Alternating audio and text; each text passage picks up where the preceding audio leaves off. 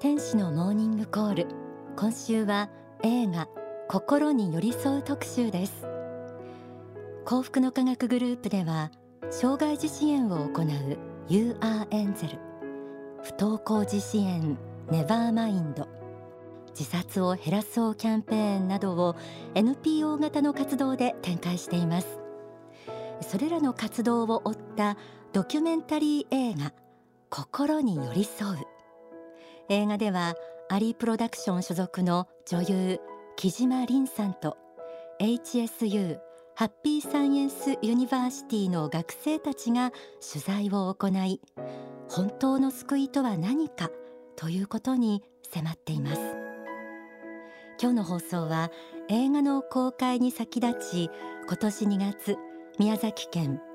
都城市総合文化ホールでの大川隆法総裁による講演会の事前プログラムとして行われた木島凛さんと障害児支援団体 UR エンゼル代表の諏訪博子さんのトークの模様をお届けします。では早速お聞きください。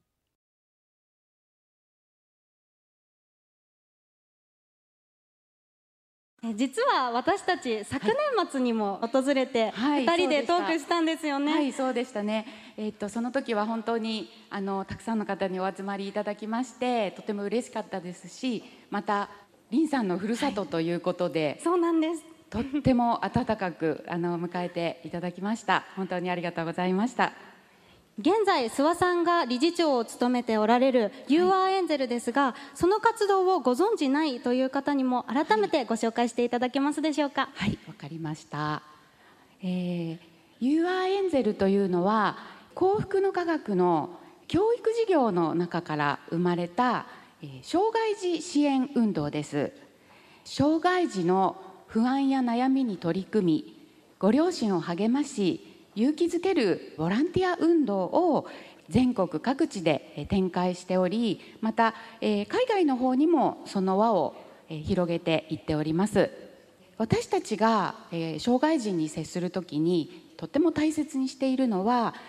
障害のある子にも仏法真理をしっかりと教えるということなんですね。そのことを通して障害のある人生の中でも果たすべき使命があるんだということに気づいていただいて天使としての人生を歩んでいってほしいということでこの活動をいろいろな形で行っています。はい、なるほど。あの You are エンゼルでは障害があっても魂は健全という考え方がありますが、はい、それはどういうことなんでしょうか？はい、えー、っとそれは本当に私たちがすごく大事にしている考え方ですし全ての支援の基本になる考え方なんですけれども、え、今日はまあ皆様お見受けするところちゃんとお椅子にも座っておられますし目も見えてあの字も読めてあのお話もできる皆さんで、えー、どうでしょうか？自分は魂だっていうふうに思われているでしょうか？あの私たちから見るとですね障害自身をしている側から見ると健康な方っていうのはあの魂と肉体がよく連動して動くので普段あまり魂が活動しているというふうにあんまり意識されないんじゃないかなと思うんですね。まあ、それぐらいスムーズにあの動く。もうあの喋ろうと思えば喋れる。黙ろうと思えば黙れる。立とうと思えば立てるという具合にうん体の機能が動いてそうなっているっていうふうに思いますよね。なので具合が悪くなるとお医者さんに行って体調べてもらいますよね。でもわからないこともたくさんあったりします。で私たちが魂は健全と言ってるのは実はそういうまああの健康な方は、えー、健康な肉体に健全な魂が宿っているので上手にそれが連動して動く。ただ障害のある方は中に宿っている魂は健常者と同じように全く健全で正常なんだけれどもそれを表現し外に伝える役目を果たしている肉体機能脳の機能などの方に障害があって中で考えていることが上手に外に出ていかないだけなんだっていうふうに考えているわけなんですね。なので、えー、まあよく知的障害という言い方をしますけれども、まあ、うちの長男も知的障害なんですけれども本当は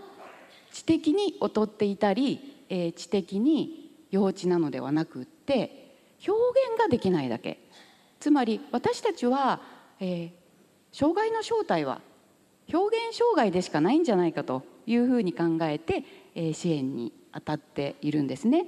なので「魂は健全」っていうのはあの私どものポスターに、えー、そういう言葉を掲げてあの啓発活動を行っておりますけど単なるスローガンではなくて、はい、あの実は事実を伝えていると。いうそういうことです。あの私もあの取材をさせていただいたんですけど、はい、障害のある方そしてそのご家族と触れ合う中でとても自然体でびっくりしたんですけども。そうそうかもしれませんね。やはりその魂は健全という形で関わっているために、まあ、そういうふうに見られたとしたら私もとてもあの嬉しいかなと思います。ありがとうございます、はい、え今日は障害のある方そしてそのご家族もいらしているかと思います諏訪さんから一言メッセージがあればお願いいたしますはい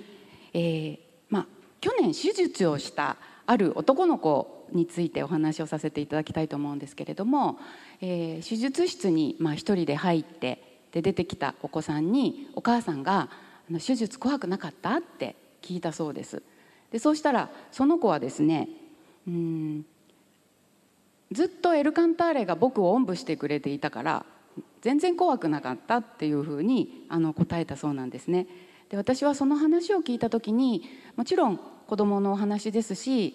手術中に見た夢の話なのかなというふうにあの捉える方もいらっしゃるかもしれないんですけれどあ神様っていうのはそういう方なんだろうなっていうのをすごくあの分かりやすく教えてもらったような気がいたしました。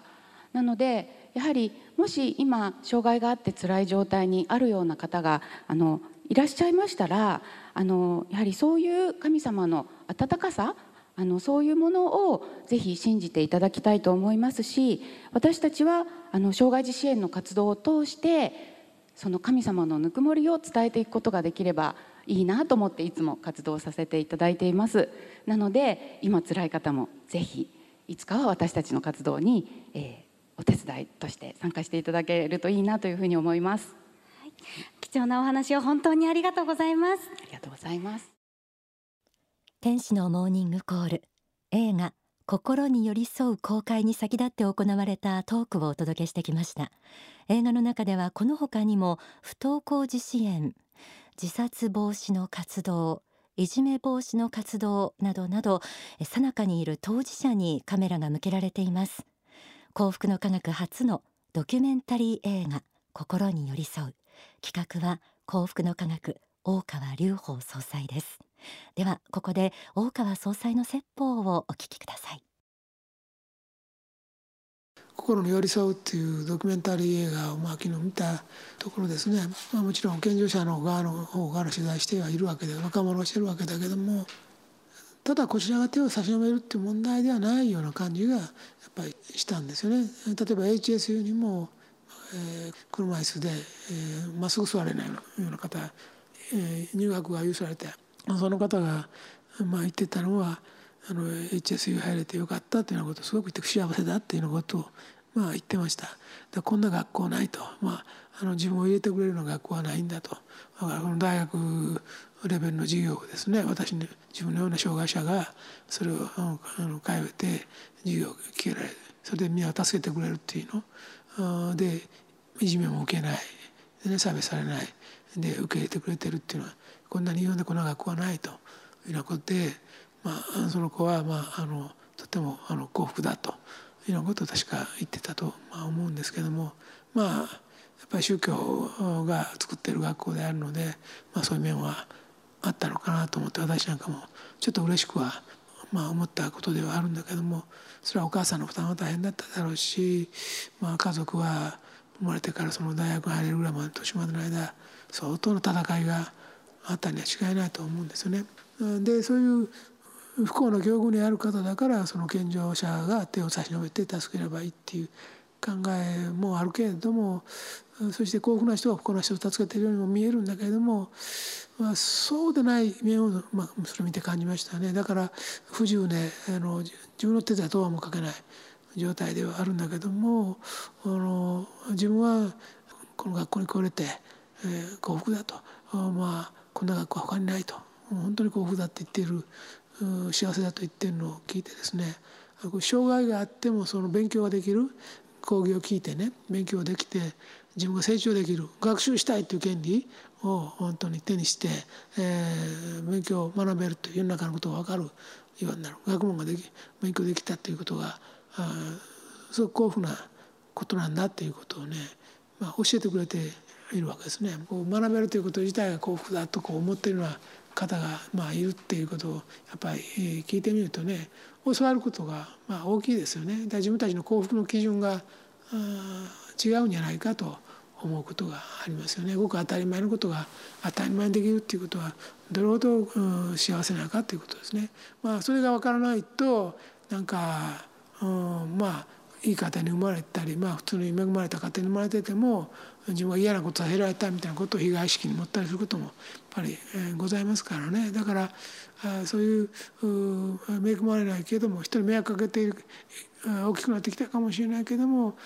逆に鏡となって他の人たちにです。ね「あなたたちそのままでいいんです。か?」と「あなたたちもっと恵まれた環境にあってそしてそんなんでいいんです。か?」とこう問いかけているようにも私には見えましたのであの救いの手を差し伸べているのは一体どっちの側なのか分からない面はありましたね。お聞きいただいた説法は今年3月に説かれた大川隆法総裁の法話幸せへの道の一部です。この法話の全編をお聞きになりたい方は番組の最後にご案内するお近くの幸福の科学にお気軽にお問い合わせください。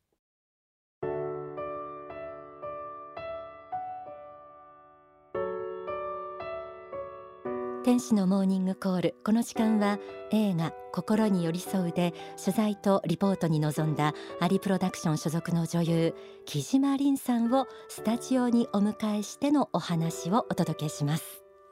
よろしくお願いします。よろしくお願いいたします、えー、映画拝見しましたが本当に感動してもう本当に多くの人に今少なくともこの番組聞いてくださってる方一人残らず見ていただきたいんですけれどもドキュメンタリーということで、はい、いろいろその制作にあたって感じたこととか、はい、えー、初めて体験したこととか戸惑ったこととかあると思うのでちょっと聞かせてください。はい、はい、あのこの映画は台本がそもそもなかったんですよ。そこでまずびっくりしてしまって、えー、相手に何を聞けばいいんだろうとかこう戸惑いや不安もあったんですけど、そういう心で取材をしていくとやっぱり相手も心を開いてくれなくて、聞きたいことが聞けなくてすごく悔しい思いをしたんですね。なんかその時に今の自分じゃダメだなと思って、こうなんか気づいたら積極的にどんどん相手のことを知りたい知りたいっていう思いがあって。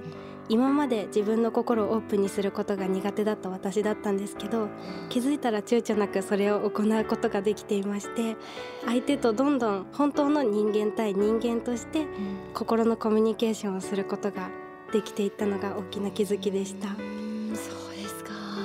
そう実は映画の中ではこの木島凛さんの心の変化というものも赤裸々に見ている人が感じ取れるようなえー、作品になって決してごまかさない、はい、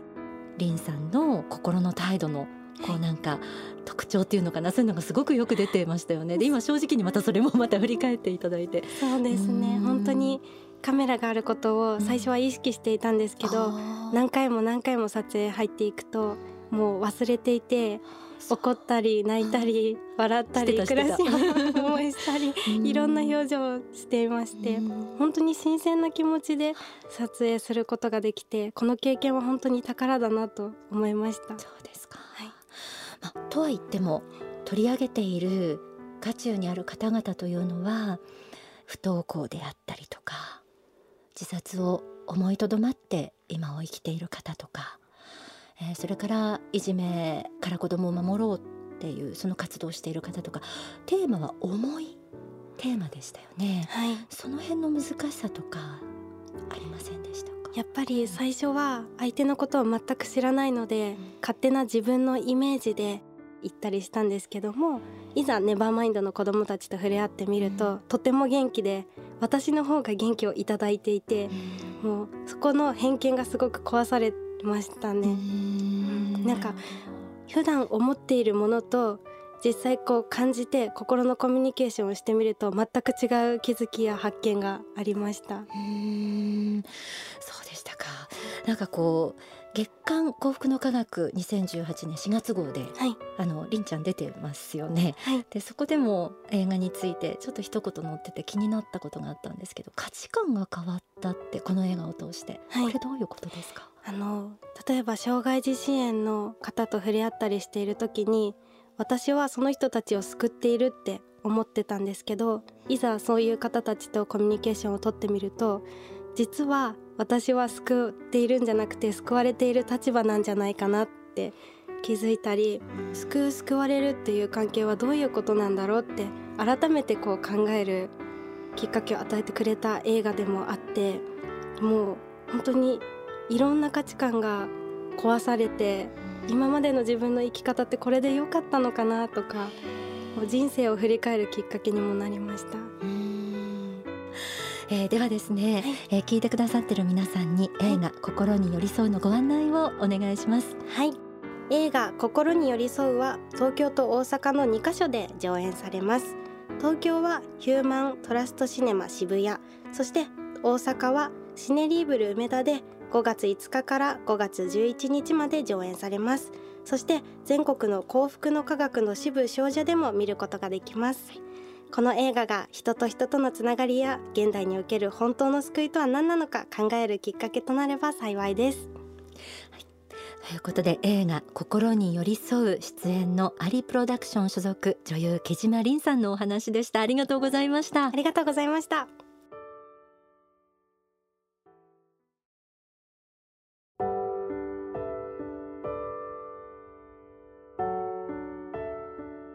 この映画は障害児不登校児などの当事者とそこに真剣に向き合う若者たちという二重構造で心というものに迫る唯一無二の内容です。続けて主題歌をお届けします。作詞作曲は大川隆法総裁歌はアリプロダクション篠原さえさん心に寄り添う。小さなすか？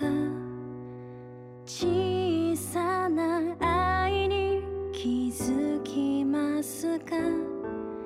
あなたにもあなたにも。